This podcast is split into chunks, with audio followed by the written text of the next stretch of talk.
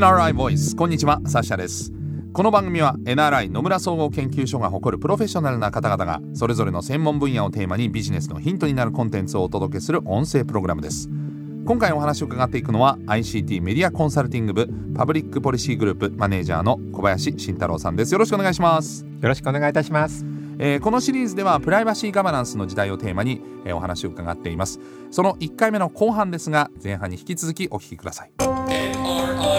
Voice. NRI Voice. 個人情報保護法、まあ、直近の改正となると2022年の4月になるわけですけれども改めてどこが改正されてるんでしょう？はい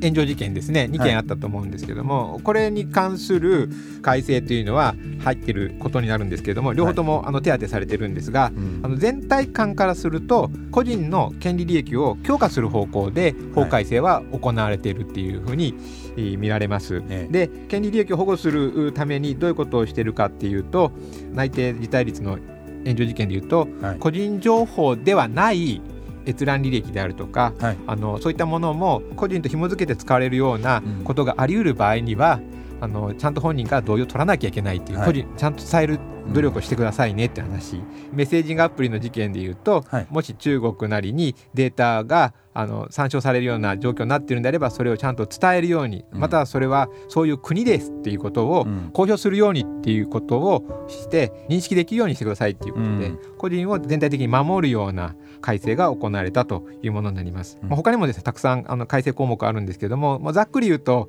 個人の権利利益を保護するっていう方向にだいぶ舵を切られてるんだと思います。そうすると企業側もしくはサービス提供側からすると、まあ、非常にその気にしなければいけなくなったポイントがたくさんあるということでいいですか？そうなんですね。日本の会社さんあの実は法律忠実に守られる傾向があってですね。そうでしょうね。はい、あのざっくりこうリスクベースで考えるよりは法律で規定されているっていうことをこう一個一個チェックして、はい。あの対応するっていうことが多いんですけども、うん。まさにそのチェック項目がだいぶ増えたっていう感じがいたします。うん。ただまああの個人情報おっしゃるようにその特にヨーロッパを中心に通知の義務化とかそういったものっていうのはヨーロッパの方が進んでるんでしょうね。進んでますね、え。ヨーロッパの方は通知に加えて同意取得についても単にこうクリックしただけじゃダメなんですよね。あそうですか。はい、あのクリックする場合でも本人に対して自由に判断できるしかも分かりやすくあのいつでも撤回できるとかですね、うんそういういろんなこう条件がついた中での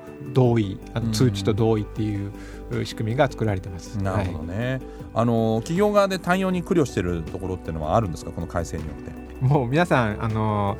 最初に申し上げたその2点については対応がやっぱ難しいんですね、うん。で特にそのデジタル広告の分野ではこれまで個人と紐付けないように努力してたんですね、はい。誰か一人の情報というのは分かるっていう状態うん。でデータを収集してたんですけれども、はい。それがあの特定の人物と紐づかないようにすればよかったんですが、うん。紐づけるような行為を行う場合にはあの本人が同意を取らなきゃいけなはいいってことになって、この同意の取るう規律っていうのがだいぶ厳しく入りましたのでその、ええ。それに苦慮されているっていう話と、うんそれから今あの個人情報なりパーソナルデータを管理するのはクラウドなんですよね。そうですね。そうするとクラウドってどこですかっていうと、まあ、日本に国内にあればいいんですけどもサーバーがですね、とクラウドのサーバーが、まあ、実は、まあ、シンガポールとか米国にあったりとか時には中国にあったりなんていうことがあったりすると複数でね持ってる場合もありますし、ね。持ってる場合があるので,、でそもそもそういうクラウドのサーバーがどこにあるのかっていうのを管理してなかった場合ケースも結構多くてですね。あのサーバーそのものをサーバーの会社に借りてる場合はそのサーバーの会社がどこに借りてるかっていうことまで認識してないサービスもある、もうおっしゃる通りりなんですね。でそれをちゃんと公表してない場合もあったりして、そこを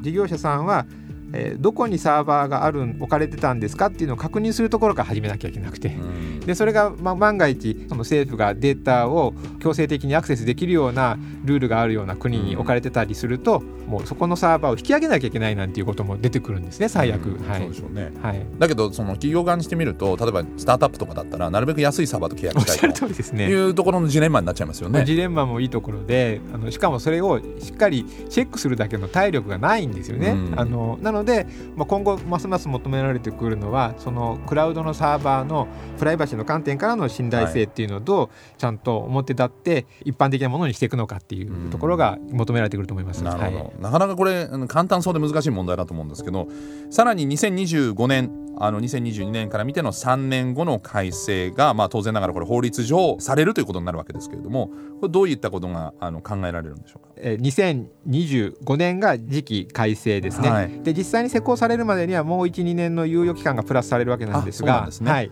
この3年後の改正ではですね一個一個の規律もそうなんですけれどもそもそもデータを取り扱う時にはうん。そのデータを取り扱うっていう時のプライバシーリスクをちゃんと評価してくださいね。はい。でその評価をするためのうん。あの規律としてよくあのキーワードでプライバシーバイデザインって言うんですけど要は設計段階からプライバシーを組み込むっていうことなんですが、はい。プライバシーバイデザインによる規制強化が、うん。あの盛り込まれるんではないかなと予測しております。でこれは EU とあの米国の一部の州ではすでに義務付けされておりますので、はい。あの今後諸外国でも義務化が進んでいくところですから日本でも導入される義務化される可能性はすごく高いんではないかなと思っております。そのプライバシーバイデザイン要するにプライバシーをデザインすると。これどういうことですか？具体的に。はい、あのデータをですね、まあ、個人情報を含むパーソナルデータを取り扱う前に事前にはい。その取り扱うことによって発生する可能性のあるプライバシー侵害リスクって言いますけどもこのうん。プライバシー侵害リスクを事前に確認して、うん。でその確認したリスクをあの回避したり最小化する取り組みのことをプライバシーバイデザインと言いますね。はい。はい、で具体的には企業に専門の責任者を配置していちいち指導させてやるっていうことだったりあのプライバシー影響評価というですねリスク評価のための業務プロセスを定めてうん。運用すること、プライバシーバイデザインというものになります。うん。そのリスクを予測してまあその規制を作っていくってことだと思うんですけどこれ難しそうですね。個人個人で考え方違いますよね。なおっしゃる通りなんですね。え。でここはすごくあの今本質的なところをおっしゃっていただいたんですがプライバシーって個人個人で捉え方が違うから、はい。でどこまでやったらいいのかとか、うん。あのこの人にはいいけどこの人はあの嫌だって言うかもしれないとかですね、なかなかこう捉えどころがないものなので,、でこういう分野って日本人すごく苦手なんですよね。こう意思疎通ができてしまう社会なのでルールに落とし込むのがすごく苦手なんですけれども、う逆にヨーロッパとかはこういうのを文字に起こしづらいものもちゃんと法律なりルールに落とし込むことができますのでちゃんとこのプライバシー影響評価なりリスク評価のためのフレームワークを結構用意してくれてて。うん。でそのリスク評価のフレームワークを活用すると一応こう手順通りにできるんですね。はい、はい。まあ、最後はリスクを評価した時に、うん。あの GO は NO-GO の判断は残るんですけれども、うん。その体系的にこのデータの取得段階からうん。消去までのライフサイクルもこう見据えた上で、うん。どこにどういうリスクがあるかっていうのをちゃんとですね参照する、ん。それに沿ってあの一個一個点検していくっていうことが今はだいぶできるようになってきてます。なるほどね。いやこれねあのもっと深いところにもいっぱいあのいろんなレイヤーがあると思うんだけどすごく身近なレイヤーの話をすると例えばじゃああるアプリをメッセージングアプリを立ち上げた時に広告が出ますと。で広告を出るんだけど僕例えばね、えっと46の男性ですけど妊婦向けの洋服の広告とかが出ると。はい。でこれいらないじゃんって、はい。僕の好きな趣味のなんか広告が出てほしいって思う人もいるわけですよね。そうすると自分のデータを渡さなきゃいけないっていうはい。リスクが発生するけど、それに対する、まあ、あの価値っていうものを得たい。つまりそっちに重点を置いてる人もいれば、い、はいやもう何の広告出てもいいから別にもうそんな自分のデータなんて何も知られたくないですっていう人までいるわけじゃないですか。はい。もう右から左まで言うと。はい。でそうなっちゃうとこれ全てのデータにおいて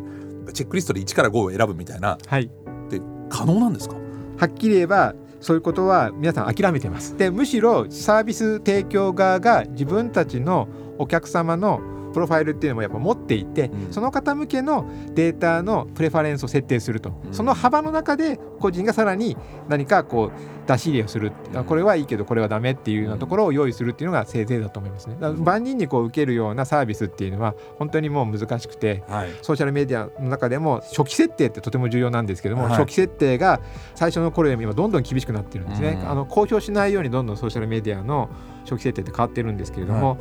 そこのプレファレンス設定、まあ、初期設定のところを自分でこうチェックできるようなこのレバーの範囲がだいぶ今はアプリなり業界なりによって修練されつつあるかなっていう印象はありますね。そうするとプラットフォーマーがどういうふうなデザインをしてるかということがめちゃくちゃ重要になってくるそれが本当にその通りでプラットフォームがその当たり前のそのプライバシーの水準っていうのを決めている、プライバシーの消費者が期待する当たり前水準というものをプラットフォーマーが決め出していて車で言えば時速100キロまで出していいよって決めてるのか20キロですかって決めてるかっていうそのそもそも論ですよね。そうなんでそこを実質的に、まあ、デファクトをちゃんと自分たちで決められるパワーが実はデジタルプラットフォーマーは今持ち出していて、うん。国なり本当の行政庁の方はそれを後追いしているような印象ですね。なるほどということで次回は現在パーソナルデータのほとんどが集中しているというそのプラットフォーマーというと、まあ、GAFA もその中心的な役割を担うと思うんですけど GAFA への規制とデータ流通について詳しく伺っていきたいと思います、えー引き続き次回も ICT メディアコンサルティング部パブリックポリシーグループマネージャーの小林慎太郎さんにお話を伺っていきます次回もよろしくお願いいたしますよろしくお願いいたします。ありがとうございました。